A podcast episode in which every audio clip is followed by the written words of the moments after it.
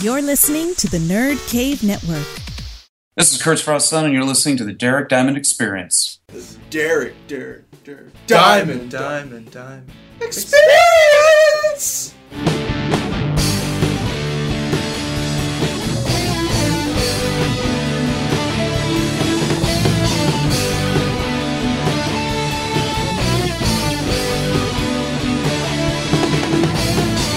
Hey, what's up, everybody, and thank you for downloading this week's episode of the Derek Diamond Experience for the week of January 8th, 2015. I am your host, Derek Diamond, and unfortunately, I have some sad news to kick off the show. By now, you know that Sports Center anchor Stuart Scott passed away on Sunday morning uh, from a long, long battle with cancer, and he was 49 years old. And the way I found out was I got a I got an alert on my iPhone about him passing away from the Sports Center app, and it was just sad. It was very very sad. I watched.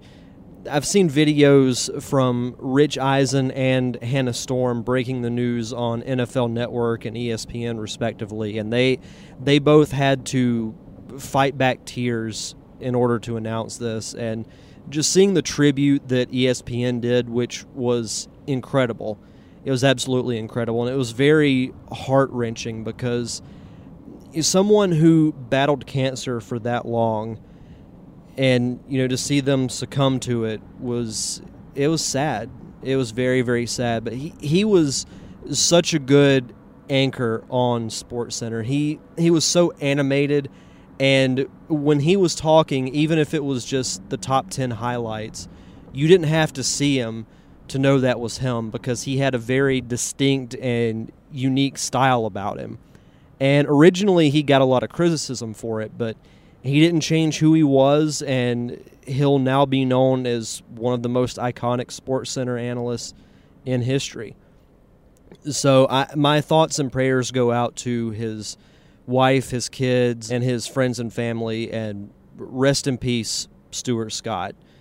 And even more bad news there was a terrorist attack in Paris today, apparently over a uh, satirical magazine that did some kind of parody of uh, Muslim religion.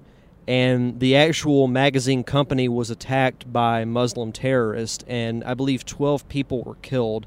I, I don't know a whole lot about the story. I've just briefly read it before I started doing this open, but again, it's just sad and it's completely pointless because it's it's a parody. And yeah, we and at the same time we think of it as oh, it's parody. People shouldn't take it that seriously, but you know, some cultures do take stuff like that very seriously, and it is it's just sad. And again, my thoughts and prayers go out to the victims and the families of the victims that were killed in this completely pointless tragedy.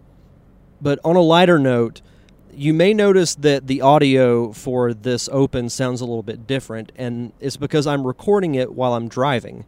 And I know that's not the safest thing to do, and I don't suggest that anyone do this. But I've had kind of a strange day today. I've barely been home, and I just haven't had a lot of time to do it. And I'm actually on my way home from visiting family. I should be back at my apartment here shortly. And I figured, why not just do the open while I'm driving? Because it's an hour drive, and I'll have plenty of time to do it. So, as far as stuff with me going on personally, as you're listening to this, if you're listening to it the day it comes out, I will be having a meeting with the Pensacon staff, and I can't really delve into exactly what it's about just yet, but I hope to have some good news on either the Nerd Cave this upcoming Tuesday or on this show next week about not just something that I'm doing, but it could be something big for the podcast, hopefully. So we'll we'll see what happens. But hopefully, I'll have some good news next week for that. I went to GameStop this morning to pre-order a video game that I've been wanting ever since they announced it, which they haven't announced a release date yet. But I heard about this limited edition for Zelda Majora's Mask 3DS. And for those that know me, they know I'm a huge Zelda fan. So as soon as I heard about this limited edition, which is a it comes with the game and a little uh, statue of Skull Kid with the Majora's Mask, and those that have played that game know what I'm talking about.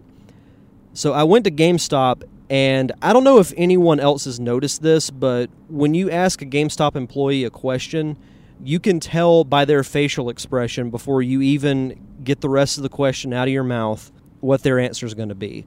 Because as soon as I say, Are you still taking pre orders? this lady's face starts to cringe, like, uh, I'm sorry. So I pretty much knew that the answer was no. But what's interesting is they weren't even taking pre orders in store. You had to do it through the website. But they're already sold out through the website. So that sounded like a very Nintendo thing to do. And I think it's just weird that GameStop employees do that. It could just be me that notices that, but I don't know. It's happened to me several times, not just here in Pensacola, but other GameStops as well. I don't know if it's, you know, GameStop etiquette or if that's part of employee training. I'm really not sure. And as far as anything else that's going on with me personally, that's really about it. It's been kind of a a strange week. I, I, do start back with the Blue Wahoos on Monday, so that'll be taking up a lot more of my time. But still planning on doing this show and the Nerd Cave. So that'll be taking up uh, some more of my time, but still have some big things planned for this podcast and for the Nerd Cave that hopefully will uh, we'll see its that hopefully will come to fruition uh, in the next couple of months. And as far as news goes, the Ant Man trailer came out yesterday, and I thought it was pretty good. It, it, wasn't exactly what I expected. I was thinking there would be something a little more comedic because it has Paul Rudd in it, and from what I've heard, this was supposed to be a comedic movie. But the trailer made it seem like a very serious movie. And there wasn't anything wrong with that, it just wasn't what I expected. But I'm curious to see what happens with it. It's not a very well known Marvel property, but neither was Guardians of the Galaxy, and look what it did. So Marvel can just do no wrong right now. And they've got a great cast for this movie. They've got Paul Rudd, uh, Michael Douglas at Hank Pym, I think is a great choice, and even Evangeline Lilly from Lost. And that show was huge in the mid 2000s. And since then, with the exception of doing the Hobbit trilogy, she's kind of fallen off the face of the earth. So it's good to see her back in a big time role. And I'm curious to see what she does as well. But that movie comes out, I believe, in June or July, but I want to say July and it's just one of the few big movies that are coming out this year. You've got that, you've got Jurassic World, you've got Star Wars in December, you've got Avengers: Age of Ultron, Mad Max. There's just so many good summer and even holiday movies. It's just kind of disappointing that Batman versus Superman isn't coming out this year because if it were, this might be the biggest summer of movies of all time. And I feel pretty confident in saying that. But the Ant Man trailer premiered during the series premiere of Agent Carter, which is the newest Marvel TV show that focuses on Peggy Carter from the first Captain America movie. You might remember her as Captain America's love interest. And I haven't had a chance to watch it yet. I have it on DVR, but from what I've heard, it was pretty good. A couple of people I know watched it and they said it was good. So I do look forward to watching it and the return of Gotham that happened this past Monday. And I was thinking earlier, actually, right before I started doing this open, that it's tough to rank all the new comic book shows that have come out. You've got Gotham, which is your crime drama, Flash, which is your typical lighthearted comic book show, Arrow is darker and more grounded in reality, and Constantine, which not a lot of people talk about, that show is really dark and deals a lot with the supernatural, but it's not really satanic, even though some people think that it is. And if I had to pick a number one, just because it really surprised me and it got no hype whatsoever, I would pick Constantine. Because everyone expected Gotham to be good, everyone expected Flash to be good. And Arrow had a lot of momentum coming in from last season, which was really good. So everyone was expecting season three to start off great. But with Constantine, you didn't really hear anybody talk about it. So that's why I'm picking that as my favorite comic book related show right now. But that's really it as far as news goes. There hasn't really been a lot going on. It's usually kind of a lull period around the first of the year. So we'll get right to our guest this week. And it's someone who I actually met through social media. And he's a filmmaker named Kurtz Frausun. And you might be wondering, what does Frausun mean? Well, to kick off the interview, he actually explains the origin of his last name, which I thought was really cool of him to do that. And it actually has a cool meaning. But I learned about how he got into film and music because he's created his own films, created his own music, and he has a very strong work ethic, from what I can tell, because in order to create all that stuff, you've got to have dedication, you've got to have passion, and you've got to have a great work ethic. So I think he has all three. And we even got to talk about Archer for a few minutes, which I thought was really cool because I don't know too many people besides me and a couple of coworkers that watch that show. So that was really cool to do. And it was just an overall fun conversation. So I'll quit blabbering and we'll get to Kurtz Frausun here in just a second. But first, I want to talk about the Unicorn Wranglers and the release of their brand new album, Murder Mystery Night. It has 10 brand new tracks, including their new single, Carne Asada, and Twin Peaks, which happens to be the theme song of the Derek Diamond Experience. Murder Mystery Night is available now on iTunes, Amazon, Google Music, and Spotify. And don't forget to check them out on social media. Like them on Facebook. Their Twitter and Instagram handles are at uwranglers. And last but not least, check out their website, unicornwranglers.com.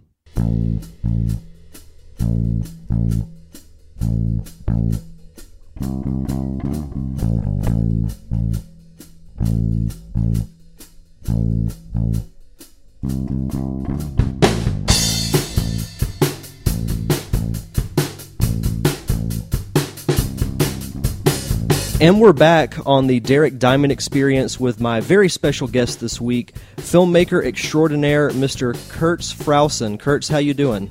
Doing great, great. Thanks for having me. Good, good. Uh, we were talking uh, right before we started recording. Uh, what is the the origin or the meaning of your last name? Because you were telling me it actually has a really cool meaning behind it. Well, thanks. Uh, the Frau means uh, is the German word for uh, woman, and then Sun is the alchemical symbol for man. I spent about five years studying alchemy as a spiritual path, and uh, before I started to branch out into art and to music, I wanted to sort of redefine myself. So I took those two elements and combined them uh, on the alchemical path towards consciousness and understanding. That's really cool. That's really really cool. So where where are you calling us from? Um, right now in Dallas, Texas. Are you from Dallas? Uh, no, originally Connecticut. I moved down here about '95 to attend college, and then I just stayed after graduating. Oh, okay. So what? I, I, personally have never been to Texas. I, I don't know. Like, ha, have you done a lot of traveling? Not a not a whole lot. I mean, you know, when you live in New England, you go to Canada. That's like going to the town over. It's not exactly travel. You know what I mean? It's like I, being in Connecticut, I'd go to New York and Canada. I went to Mexico, but Cancun is hardly hardly a world experience. It's just basically a bad frat party. But um, no, I, I uh, I've got family in the in the Midwest and, and the West Coast, uh, but I settled down in uh, in Dallas after college. Do you like Dallas? I do. I absolutely love Texas, and I love living in Dallas. I wouldn't. I wouldn't live outside of Texas. It's got it, just everything's great about it. I mean, you know, every state's got good and bad qualities, but you know, any state mm-hmm. that allows you to shoot someone if they walk into your house and you don't want them there, you know, I like good castle laws that is true. Which, it's really nice when you know that if someone just walks in, you just pick up your 12 gauge, pump it, and look at it and go, "Yeah, this is Texas. You're going to die." Yeah. I mean, all the other states, I was I was considering moving, and I looked around, and I'm like, that was like the first thing. I'm like, all right, I'm gonna, I'm a, I'm a man. I'm going to defend my territory, and I want to know what to look around here. I'm like, oh, you got, you know, warning shots. Fuck warning shots. You don't have warning shots in Texas. this guy was banging on my door, so I shot him. He was a Mormon. Well, you know, that, he was disturbing the peace. I'm just doing what I need to do. So the gun laws that was those were a major deal breaker for you. Oh, I'm, I'm, I think the Second Amendment and the First Amendment, I'm too, well, you know, I'm very passionate about. Typically, people are one or the other, kind of like uh, Elvis or Beatles fans, but I, I, both of them, I'm, they're very important to me. But the First Amendment would be more important, but at the same time, I'm a firm believer in uh, defense and uh, personal responsibility and so that's very important to me. I, I, was raised around guns. I was shooting big guns by the time I was twelve. I was, you know, AR. You know, I was wow. shooting M16s and uh, AUGs, Austrian assault rifles, 357s. I moved from BBs and 22s in, in about a year to 357s and Colt 45s. So you're you're a, a master of the gun saying.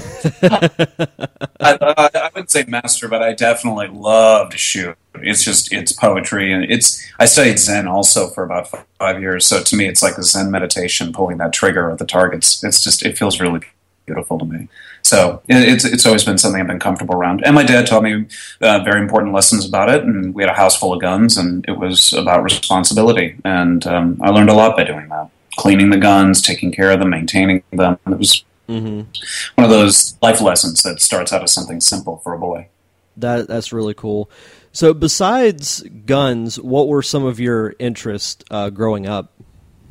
Uh, I always I always went towards things that were a bit unusual and, and different, and I never really never really fit into any particular mold. So I was always really comfortable in things that stood out from the crowd. Like, I mean, I remember I, I grew up in a very uh, structured conservative home, but it was what I like to call Teddy Roosevelt style uh, conservatism. It, it, was sort of this libertarian, liberty or death kind of passion, you right. know, personal responsibility and all the elements that come with that. So, I mean, you know, I'm a I'm a kid. I'm 10, 11 years old, and I'm watching Gary Cooper in uh, King Vidor's uh, Fountainhead. You know, I mean, it's not that I had Ayn Rand jammed down my throat, but at the same time, I was I was watching these uh, unusual film, not unusual, but different films. My, you know, my dad's sitting down with me watching these, and he says, "Look, you know, look at Howard Roark, and look at the he's he's an independent man. He's free thinking. You need to carve your own road. Don't follow the herd." I'm like, "Wow, okay, cool." And so, you know, sitting down and watching Apocalypse Now as a child, and your dad's like, you know, this is the path to life and true knowledge. You know, it it definitely sets the road for you. My dad was the, my mom's a wonderful, wonderful woman. I love her dearly. She, she's more of the artistic side, and my dad was more the, uh, the logical and uh, right. you know the road a man must take. He was a strong. He, he's a very strong figure for me. So he's he's someone I greatly admire. Well, that's actually a good balance to have, I think, between parents. It is. It was a perfect balance. My mom was a uh, interior designer for years in London, and then my dad was a, a, bond trader in New York. So we had the logical business side, and then you had the creative, expressive side. So the two of them kind of influenced me in, in a really, I mean, in a really great way. I couldn't imagine a better way to, mm-hmm. to be raised. Not entirely, because that's my personality, not entirely artistic, not entirely logical. I have to allow for the poetic, you know, occasionally. Right. But I also have to go, shit, oh, fuck, I got to pay bills. So it's kind of, I'm not one of those. I fucking hate those goddamn poets or those artists that sit around and they touch their foreheads like they have the vapors and they're just like, oh, I can't have a job. I'm a poet. I'm like, get the fuck off the couch and get a goddamn job.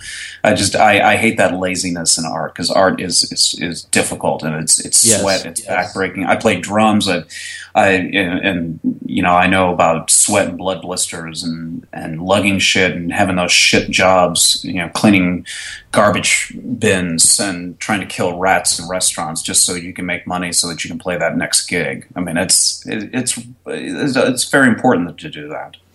Yeah, I I totally agree. I mean, it's it's one of those things like I, I do video work myself and sometimes I will take jobs that I may not necessarily want to do that I think are very like creatively stifling, but at the same time it pays good money and pays the bills. So sometimes you have to do that.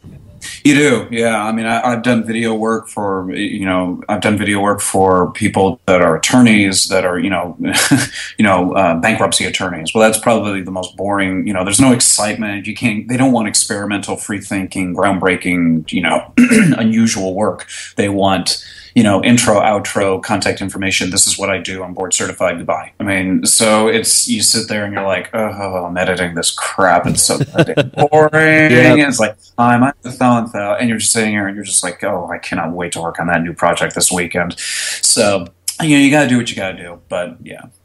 Uh, I I totally agree. Mm. Growing up, were you always like a big fan of film and music? Yeah, actually, um, it, it, was kind of funny because I mean I'm I'm 39 years old, but my my uh, folks raised me on um, like classic film theater and growing up on Sherlock Holmes. And I remember just being a kid with my mom. You know, she'd go and drop me off at the pool, you know, for the day or something in the summertime. And on the way to the pool, she would be playing, um, you know, uh, theater, old time '40s radio, and I'd be listening to, you know, Basil Rathbone as Sherlock Holmes, and it, you know, no one knows the Shadow, and I mean, all these things. I was I was raised on the this the classic and I, I was re- I really admired that, and that's why today, you know, someone says who's the hottest woman in Hollywood, and I'm like, I don't know, Bette Davis. I mean, that's just my default. I'm like, I don't know, Joan Crawford. I think is fucking gorgeous, and Bette. Davis just, I mean. these are the women that I grew up admiring. It was like, you know, right. boys are reading Plato, and I'm sitting here. I'm like, I think I see Joan Crawford's nipple. This is fucking great, you know. And there, and I'm like, no, seriously. So, yeah, I mean, that being raised in an environment like that, and then you know, I I grew up listening to punk music, industrial, and then I branched out and started looking for things on my own. And I had some really. I went to a private school in high school that was non-denominational. I had really eclectic teachers, so we were, you know, eighth grade and ninth grade. You know, we're reading this like you know, um, in really different literature, and really they'd act out plays in the class. It was very artistic. You know, I mean we had um, the. Do you remember the? Do you recall the Mapplethorpe controversy that happened in the late '80s when uh, was it uh, Jesse Helms was talking about the you know disgusting National Endowment of the Arts and all this? Yes, crap? yes, yes. That that was that was a really big thing that was going on, of course. And I had a teacher, and I, I will never forget her. She brought in Mapplethorpe's controversial book that came from the exhibit. And she's like, legally, I probably can't show you this, but I'm going to leave it in the top of my desk and if I turn around and someone takes it, oh, well. I mean, so it was one of those, you know, I'm sitting here and I'm looking at this guy. He was a huge influence for me as Mapplethorpe because I'm looking at his work and he's got these BDSM gay, and this fisting and this, you know, this intensity, but done beautifully, almost like an Ansel Adams instead of a landscape. It's, it's two men fucking each other. I'm like, okay, cool. But then all of a sudden he does pictures of flowers and you're like, I, th- this is incredible you know, it's like, wow, people have been lying to me about how obscene this is. I think it's absolutely beautiful. And I'm not gay, but at the same time, I'm like, yeah, these two men are beautiful and they're doing their thing. And oh, there's, you know, Mapplethorpe with the, uh, as Lucifer. How fucking cool is that? so all this shit kind of influenced me with the punk and, and kind of came together. So that was my growing up. That, that's, that's crazy. yeah. Yeah. It doesn't mean I always got acceptance at home. It's actually been a pretty strong battle. But yeah, it's uh, they they don't entirely appreciate the artistic all the time. But my stuff is a bit different. So I got you. So what came first, your love of film or music? I would say music because I spent a lot of time in New York going to um, the opera, and I absolutely love the symphony. And today, the opera is like I, I, I don't go to big concerts anymore. Like a lot of bands, like music today, like Black Keys just came to Dallas. I fucking love the Black Keys, but I'm yes, like, I. I don't know. Oh, you agree? You you dig the Keys? Yes. Oh my god, I love the Black Keys, and I, and I'm like, oh, they're coming to American Airlines Center, which is this massive, mm-hmm. massive location. Obviously, by the name you could tell. And and I'm sitting here, I'm like, yeah, but the crowds and this, I just, I don't know. But the minute an opera comes, you know, it's like, oh my god, Don Giovanni's here I'm like, I'll be the first in line. Be like, come on, come on, come on, take it, take it, take it, take it. Like, I, I just, I, music was a huge influence for me. And then film came after, and you know, my my folks introduced me to some eclectic stuff, and then branching out my own. And that's why I started finding things like you know Kenneth Anger and a lot of the experimental work, and uh, David Lynch, who's my hero. He's God the Father to me, uh, music. I mean, uh, artistically. So. Mm-hmm. Yeah, David Lynch is really good. He's very, very oh, good. Yeah, I, I got a good buddy of mine, and uh, he's a musician here in, in town, and he and I share the same like schoolgirl fascination with David Lynch, and he'll write me and be like, "Oh my God, David Lynch did an interview," and I'm like, "Oh, exclaim!"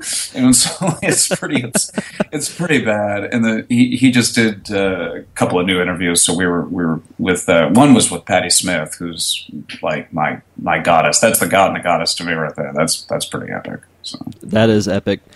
Uh, musically, uh, who would you say are some of your influences? Well, excuse me. it runs all over the board, really. I mean, I love things that are um, the classical, the, the excuse me. Pardon me one second. Oh, it's all good. Ah, um, it, it kind of runs um, all the way from the classical, like I was saying, to stuff like um, you know Nine Inch Nails, the '90s stuff, um, um, you know, punk rock. I mean, just Frank Sinatra, um, Enya. Enigma, so it, basically a whole spectrum, just about everything except Tejano. No, but that that's good. I, I like that you have such a, a wide variety uh, of musical styles that you like. Because I'm I'm the same way. I could listen to you know Sinatra one day and then the Keys the next, and I could listen to you know some some heavy rock and then you know something more bluesy the next day. So it, it's Yeah. it, it's it's good to have that kind of variety. Oh, I agree. I mean, if you look at my iTunes, it's actually quite funny because if it's just a random selection of music, you just sit there and you're like, "Oh, that's cool." Zen meditation, introspection, you know, this and this, and then all of a sudden it comes up into Combichrist, you know, and you're just like, "Oh shit, Jesus, what, what the fuck just happened there?" And then all of a sudden it switches back over. So yeah, I'm I'm really because I I just see that within music, there's always something to be gained. You know what I mean? And even like just even the shittiest Hollywood film has some quality to it, has some spark of some Yes. some truth that you can gain. Aleister Crowley even said that about a religion. That no matter how flawed a religion is, there's always going to be that little bit of spark that has truth in it. So I always think there's something to gain from uh, music, from film, from anything, even stuff you usually wouldn't watch. Uh, What about uh, film wise? Who would you say are some of your influences there? Uh, definitely David Lynch, um, Kenneth Anger, uh, Aronofsky. Um, I like Aronofsky a lot. Oh man, um, yeah, I'm crazy about him. I mean, it's I love um, Terry Gilliam. I mean, just absolute genius, and um, basically anything kind of eclectic and different. John Waters is just you know just amazing to me, and he was also been a big influence. I can't believe I forgot to mention him, but he's been a huge influence on me because I just love that whole idea of. I mean, Pink Flamingos I think is an underrated masterpiece, and I mean it's you know so any director that takes chances or is risky, like Fritz Lang. I mean, he was driven and you know just wild and crazy, and I, I love that. I love anything that's just boundary pushing. Yeah, yeah, I I, I totally agree with that. Um, how how exactly did you get involved with film?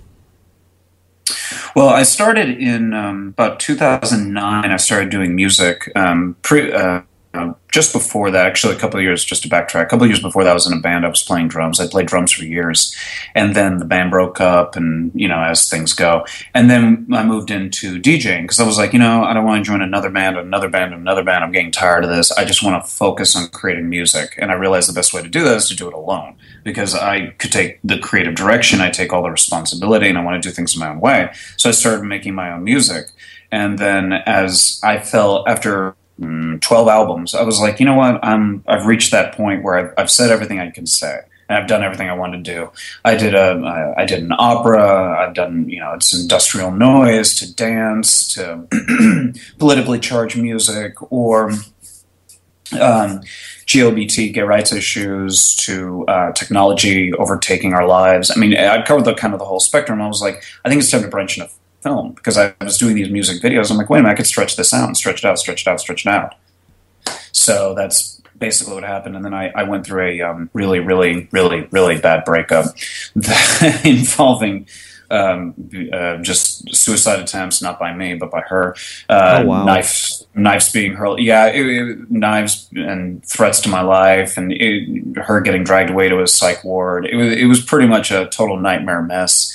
And that then I sucks, man. Yeah, it, it was bad. It was it was seriously seriously bad. But the good thing that came out of it was I wanted to capture all the madness from what I experienced. I was like, this has been the craziest goddamn six months of my fucking life. Like just unhinged, just you know, unstable. I mean, Yeah. drugs, alcohol, abuse. I just total madness that I've had to be around and witness. So I'm going to sit down. I'm going to shoot a film that describes that. So that's why I also branched and just did my first film. So that, that's how it got started, and I just took it off from there. What was your first film? It's called Peacock. Uh, it's about an hour-long experimental film, and it's uh, it's about a man who's searching the world for his muse. And uh, it's there's no dialogue. It's entirely done with music that I wrote, and it's basically about six films on top of one another at varying degrees. But it's a real trippy. It's pretty much a head trip experience. I mean, it's it's uh, what I like to call sort of dark, dark psychedelic. I mean, it's for like the '60s instead of feel good, like oh god, I feel so happy, I'm just a big cloud, and oh look at that, that's the sunshine. This is like oh god, there's a guy with a there's a naked guy with a snake running around his cock. I think I'm going to lose my fucking mind. So um, I actually deliberately. The funniest thing was to really capture the film. I deliberately went crazy, and I did that through sleep deprivation. So what I did was, um, and it took about about two months of editing, and I forced myself to sleep only about two hours a night. Holy so shit! Two months, yeah, I, I literally, yeah, you literally start going crazy, and it was it was. I can imagine. Yeah, and I was like, you know, I'm taking on a subject about insanity, so it, how can I create this without being crazy? So I basically just started to uh, stay up by any means necessary, lots of coffee and lots of alcohol, and uh, got about two hours of sleep a night, and would come home and just edit and edit and edit the film, and then you start to, and it's not a joke, you start to hallucinate, you start to see shit and hear shit that is just trippy, like shadows that move in front of you, and you, you're sitting there editing a film, and all of a sudden you swear you see a hand run across your face, and you turn around. And the creepiest fucking thing, the creepy, creepy fucking thing about this was I was doing all the editing in a basement loft that had two windows about the size of shoeboxes. Oh And man. So it was like 1,250 square foot loft, all concrete, in a buil- building that was built in God 1890. So uh, 1900. I mean, just old building, haunted. I had I had a psychic friend saying like, "Holy crap, it's off the charts in this place." And I'm, and I'm sitting there, and yeah, it was just absolute delirium. And by the time I finished, I just collapsed. And so, but I did something right. So I, I won Best Actor award for the London Film Awards, which made me happy. But I don't think I deserved it. But I was just walking around naked in a mask, but still worked. If there were some type of like lifetime dedication award, I would give it to you easily. you would win it every year for the rest of your life. That's insane, man. Thank you. Wow. it, I, it was. It, there's no way I could do that. Yeah, you, you, it was it was quite an experience. I mean, I uh, it was, and the going into the building and the whole thing was shot in the building, and I had so many great people be a part of it. They were just absolutely wonderful. And I was like, hey, I got a crazy fucking idea. I want to do this. Sure, why not? You know. And I was like, yay! So yeah, it was just this delirium of madness. And like I said, you start to hallucinate. You start to hear things. I would hear giggling and be like, what the fuck is that? and then you start pacing. I mean, I never did drugs that entire time. It was just alcohol, just coffee. But swear, you start walking around, it's like, oh my god, this is like an after-school special for meth because I'm pacing. my dog is looking at me like, yeah, you need an intervention, and I'm like, no, I must make the movie and go crazy. So it was. It, it's like Francis Ford Coppola, just going kind of going crazy doing Apocalypse Now. So it, it was fun. So when that whole process was over, how long did you sleep when you finally slept?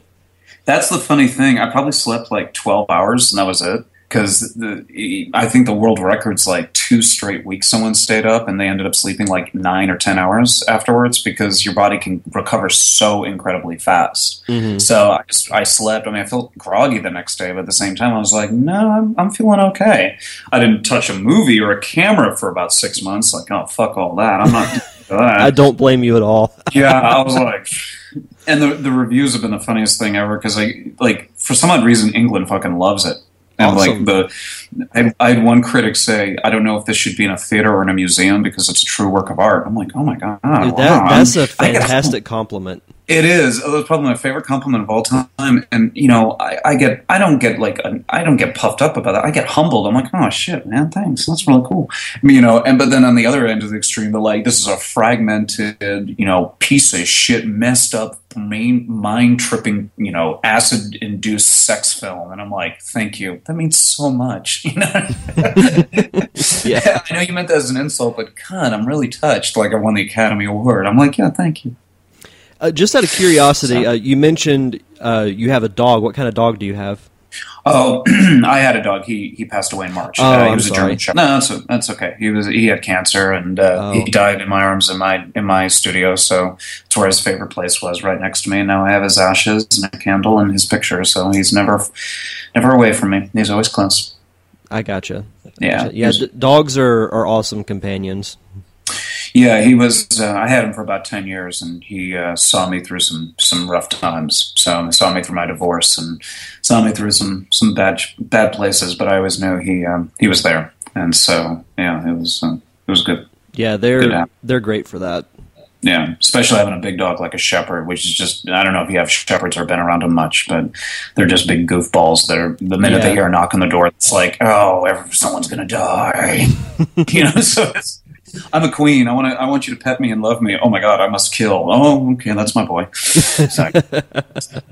He saved me from a home invasion, so he, he definitely earned his earned his keep that night. So Oh, absolutely.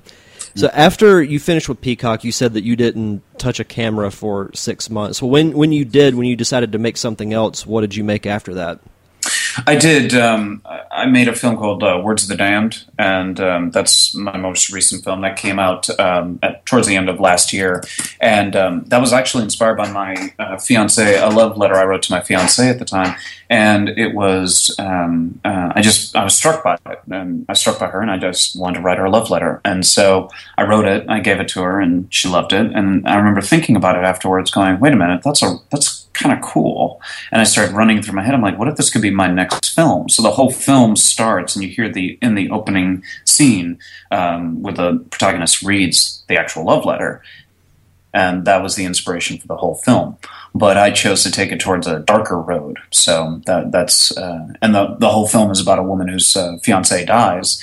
And in the dream, she re- he reads to her this letter and gives her a note and says, "You know, when you wake up, you'll know what to do." And she she wakes up, and the note is actually right next to her on the bed, and so she has to find him so that they can be together forever. Wow, that's that's pretty powerful. Thanks. it's uh, not a happy ending though. Well, I'll I'll, I'll keep that in mind whenever I watch it. Yeah. Um, going from you said Peacock was your first film, and then Words of the Damned was your second. Was was it any easier making that second film than it was the first one? Just like from a pure technical aspect. Yeah, that's a good question. It was it was a little di- it was different in many ways. It was easier because, frankly, I knew I wouldn't have to edit it because it's a lot less experimental. Still dreamlike. It's uh, very exp- it's still kind of atmospheric and ethereal, but at the same time, it's not as like mind trip as Peacock. And I wanted to make it a little bit easier to kind of embrace. But um, the film uh, was a lot easier for the editing, but the shooting was I was bringing in people, but they had to know their lines, uh, which they all did a great job. But they had to know their lines, and we had to get the lighting just right and everything like this. And you know, Peacock was, hey, how can we fuck up this film and make it all trippy and mind blowing? Whereas this, it's like, no, actually, you have to see the actors, you actually have to hear them, you have to. So it was just a totally different experience. So it was just, it was really different. Yeah. Um, from there, um, one specific thing I wanted to ask you about um, was something called Catalyst, whereas the choose your advent, uh, choose your ending thing. It reminded me of those old choose your adventure books that I used to read when I was younger, and I like I read the description. I was like, that's really really cool because I, I love those books growing Oh, up, and. I, I think doing stuff like that with film. I wish more people did it Yeah. because it, people people really love interaction. They love interacting with things, and I, I think that that was a really good idea to do that.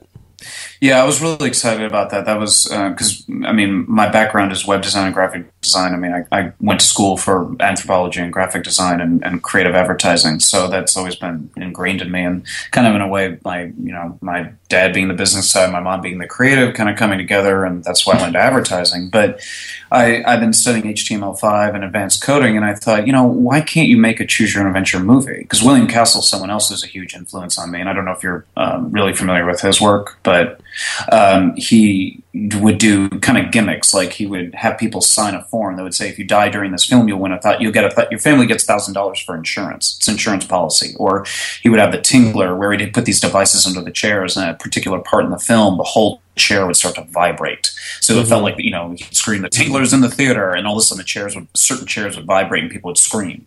So I mean, it was kind of that gimmick, and I I mean, where I see the future of films, because I think in general people are just bored with movies. They're bored with music. They're bored with this and they're bored with that. We're looking to combine those elements. So if we can make a choose your own adventure movie, and where people could say download an app and then all of a sudden they sit there and they go well let's see here you know who's going to win who you know should the person die or should they live well if we can make it where in a film you're sitting there and you actually the audience determines the fate of the character so, in a microcosmic level, that's exactly what I was doing with this. You know, I mean, it's, it's HTML5 encoded so that it's actually an interactive video. So, when the character's running, comes to a stop and sees a door, do you should the character keep running or should they go through the door? Well, no matter what you choose, whichever one you choose sets the new path for the character. And Choose Your Own Adventures were a huge influence. I love those books as a kid, mm-hmm. and I actually got an F on a book report because my teacher said you can do a book report on any book you want. So I did a Choose Your Own Adventure. And she's like, well, it's going to be different every time. I'm like, yeah, but this is my adventure. so you know, that, that's to me, it's like I think that kind of fun playfulness is missing in music and film today. I think it's it's fun to do things like that. Take chances. Yeah, I, I totally agree with that, and I, I do agree that people are becoming a little bored with music and movies, and uh, television is kind of changing that with the whole streaming media like Netflix and Hulu, where right. people don't, they don't have to be in front of their TV every say Monday to watch Gotham or Wednesday to watch Arrow. You can either DVR it or just wait till it comes out on Netflix or Hulu and just binge watch it. Exactly, and then you can also just grab your iPad and sit in a cafe and you can watch uh, Walking Dead, which I love, mm-hmm. and you can watch that and put the headphones on, and you could miss the entire season. All of a sudden, boom, there it is. So, I mean, the whole idea of cable, you know, and all that, it's so antiquated. Yeah. You know, I mean, I, that's where I see the real future of things is, is the interactivity. Yeah, I, I agree. Yeah. I agree 100%. percent mm-hmm. That's a, another reason I stopped doing music is because I was like, music's starting to become a dead end, not just from a creative point of view, but from globally. I mean, it, you know, the dream of I want to be a rock star is dead. I yeah. mean, it's it literally is dead. I mean, there are some people that are, can make it, but it's the numbers are even lower than they used to be. Yeah, one of uh, one of my first guests actually was in a band when he was younger, and he says compared to now, because they actually uh, went on tour with Three Doors Down oh, when wow. they were in their heyday, and he says, you know, then compared to now, rock is dead. Yeah. Yeah, it is, and I mean, you know, when when anyone can grab a, buy a Mac and get it, get their get GarageBand and start laying stuff out and record, and you know, quote unquote studio. I mean, you say studio back 15 years ago, studio was, oh my God, this, you know, massive, massive mixing board and $500 mics. And nowadays it's just like, um, yeah, we have really moved on from that. We're making films with iPhones. Yeah. You know, I mean, it's the whole transition for, you know, and now music is a Mac. I mean, I'm on a Mac right now and it comes with GarageBand for free. You lay out the music, you record the vocals, good mic, bam, done. Who needs a, you know, fuck record companies, fuck movie studios. I yeah, mean, exactly the the positive thing is the fact that it gives the power to the artists. Yes. The negative thing is that that means that every asshole with a phone and a video camera thinks they're the next Fellini, and that's not true. Yeah, a lot of people say, "Oh, well, anybody can run a camera or anybody can yeah. record this," but no, that's that's not true. You have to have you have to have that creativity. You have to have that knowledge to really be able to make something great. Because yeah, you anybody can, you know, point a camera at something and shoot it, but they may not know the right angle to shoot it where it will just look so much better with subtle changes True. and things like that. So, you know, I, I always, it's to the point now where I actually laugh when I hear people say something like that. Oh, well, anybody can, anybody can make that. Right, right. Exactly. No, that's true. I mean, it takes a real talent, and uh, I mean, you can you you look at all the directors. I mean, you take Spielberg, John Waters. You you run the whole spectrum. You know, J.J. Abrams. I mean, no matter who you choose, you, you just tell them, okay, make you know, shoot a one minute clip of this kid playing in a playground, and you are going to get the most vastly different work from across the board. Yes. You know what I mean? And it's just, it, I mean, even my own experiences, you you take a film, you take a scene, you suddenly slow down the speed and put in dramatic music, and all of a sudden it becomes this sweeping, moving, romantic scene. You speed it up and throw in some heavy music, and all of a sudden you get pumped and wired, and the scene's exciting. Well, it's the same scene, you know. So to each their own. Yeah. And one of the last things I wanted to ask you, I I have to ask every filmmaker this. Some of your favorite movies growing up and some of your favorite movies currently. Uh, definitely like Fountainhead and, and Aliens. Um, there's a, a film from Al Pacino uh, that was done years ago when I was growing up. I saw it. It was called Cruising. It's about the uh, gay leather scene, and there's a murder in the gay leather scene. I, I, I find that's just it's, it was a strong influence on me. And I found it fascinating. Um, the sense of a, another culture that was behind the squeaky clean facade that we saw. That was a that was a big influence and probably one of my favorites. And then Right. today it's it's you know anything David Lynch. Uh, like I said, he to me can't do any wrong. I, I just I really admire him, and um, but I also like fun light stuff. You know, I love watching. I mean, it's not a movie; it's a TV show. But I mean, I love watching Archer and just and Mr. Oh, Science Archer is great. Oh. I love Archer. Oh my god, it, it's it's my come down. I pour myself a gin and tonic. I prop my feet up and I throw on an Archer and I just laugh my ass off. I'm like, oh, I'm totally relaxing. But you know, it, it's the stuff that influenced me back in the day still influences me. I still love today. I mean, I, I think. I mean, I'm not a Star Trek fan at all, but I think what Abrams did with with uh, the Star Trek film was genius. Yes. And incredible. I was blown away. I was like, "Oh, okay, I'll check it out. And I watched it. I was like, okay, this is pretty damn amazing. You know, so that I really give props to newer directors like that that I didn't know of when I was growing up. Yeah, Star Trek, the J.J. Abrams Star Trek, it, visually, it was just so amazing. It, it just Okay. blew me away. Mm-hmm. And, But- and I'm not a Star Wars fan either, but I saw the trailer to the new one that's coming out that he's done. And I'm like, wow, actually want to see that. I'm like, well, that's really damn impressive. Yeah, I, I think he's going to do a very good job Yeah. with the Star Wars movie. Um, funny Archer story that I want to tell you. Since I'm talking with one of the few people I know that watch Archer, I can tell this story to. Um, we had a a 5K here uh, where I live. I live in Northwest Florida, and and we uh, we had a 5K, but it was zombie themed. Oh, that's awesome. And what we would do was we it shut down pretty much all of downtown Pensacola, and we had five different stations where zombies would be hidden. And as the runners go through, the zombies swarm them and try to rip off their flag. And if, Oh. they, and if they rip off their flag, it they become infected, so they become a zombie as oh. well.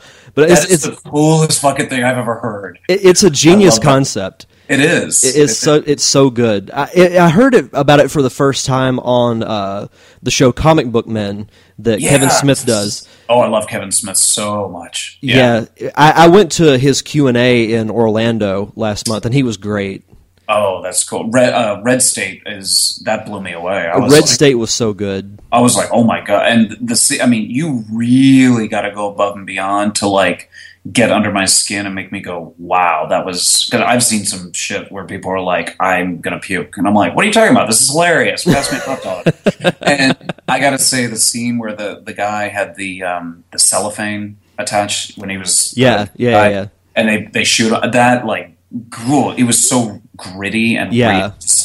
that really got me. I mean, that, stuff like that, just the realism gets me. So yeah, I thought that was a brilliant movie. Yeah, it, it was it was really really good.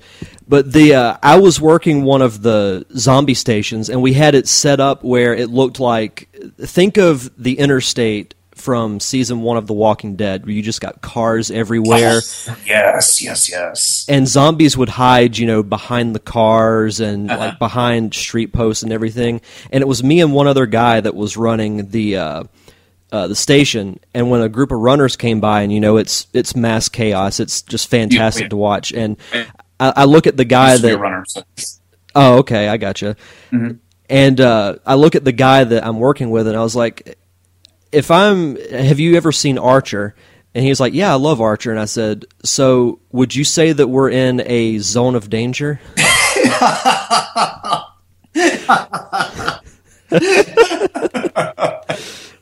and he just laughed and he's like, yes, yes, we are in a zone of danger.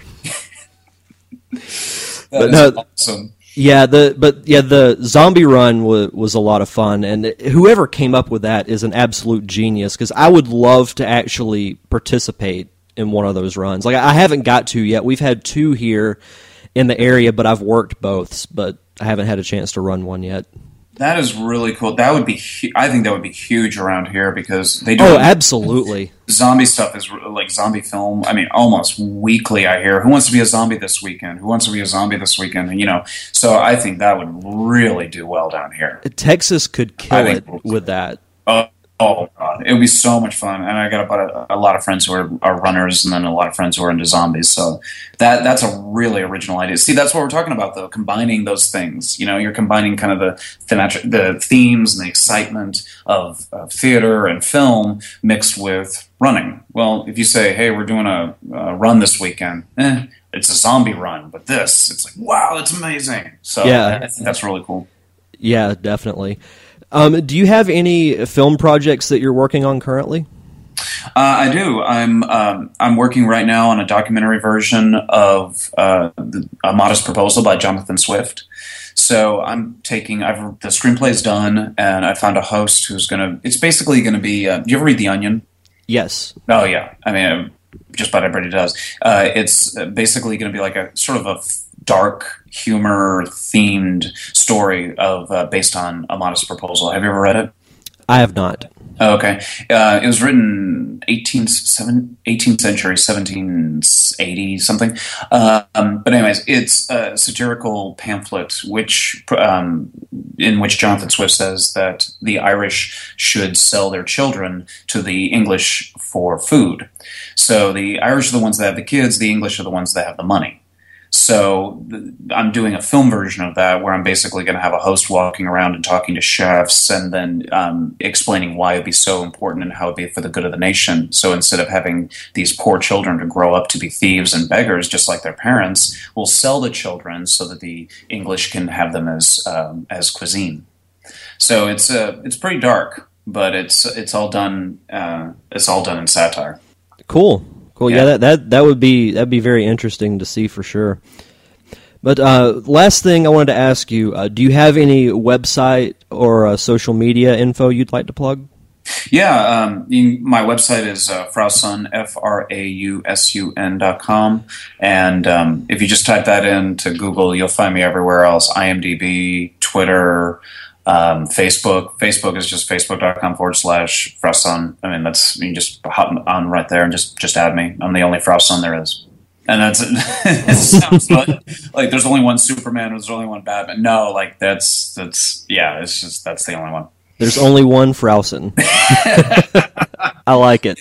There's only one. There can be only one. Very high. There can be only one. I love it. So if I see another Frausun and be like, oh, centuries is taken to get this to this moment. Perish, brother. Yeah. All right, man. Well, thank you very much for coming on the show. This was a lot of fun. Good. Thank you. I had a great time. Big thanks once again to Kurt Frausun for coming on the show and having that really fun conversation. Next week, we will be welcoming comedian Kevin Bartini to the show, and he is open for both The Daily Show and The Colbert Report and has a new album coming out, so that should be a fun one as well. And don't forget, you can check out all of our shows on the Nerd Cave Network. We have the Nerd Cave podcast on Tuesday, Fist of Monkey on Wednesday, and of course, the Derek Diamond Experience on Thursday. You can find all three of those shows on iTunes and nerdcavenetwork.com. So hopefully you all enjoy the rest of your week, have a fun weekend, and we will see you guys next Thursday.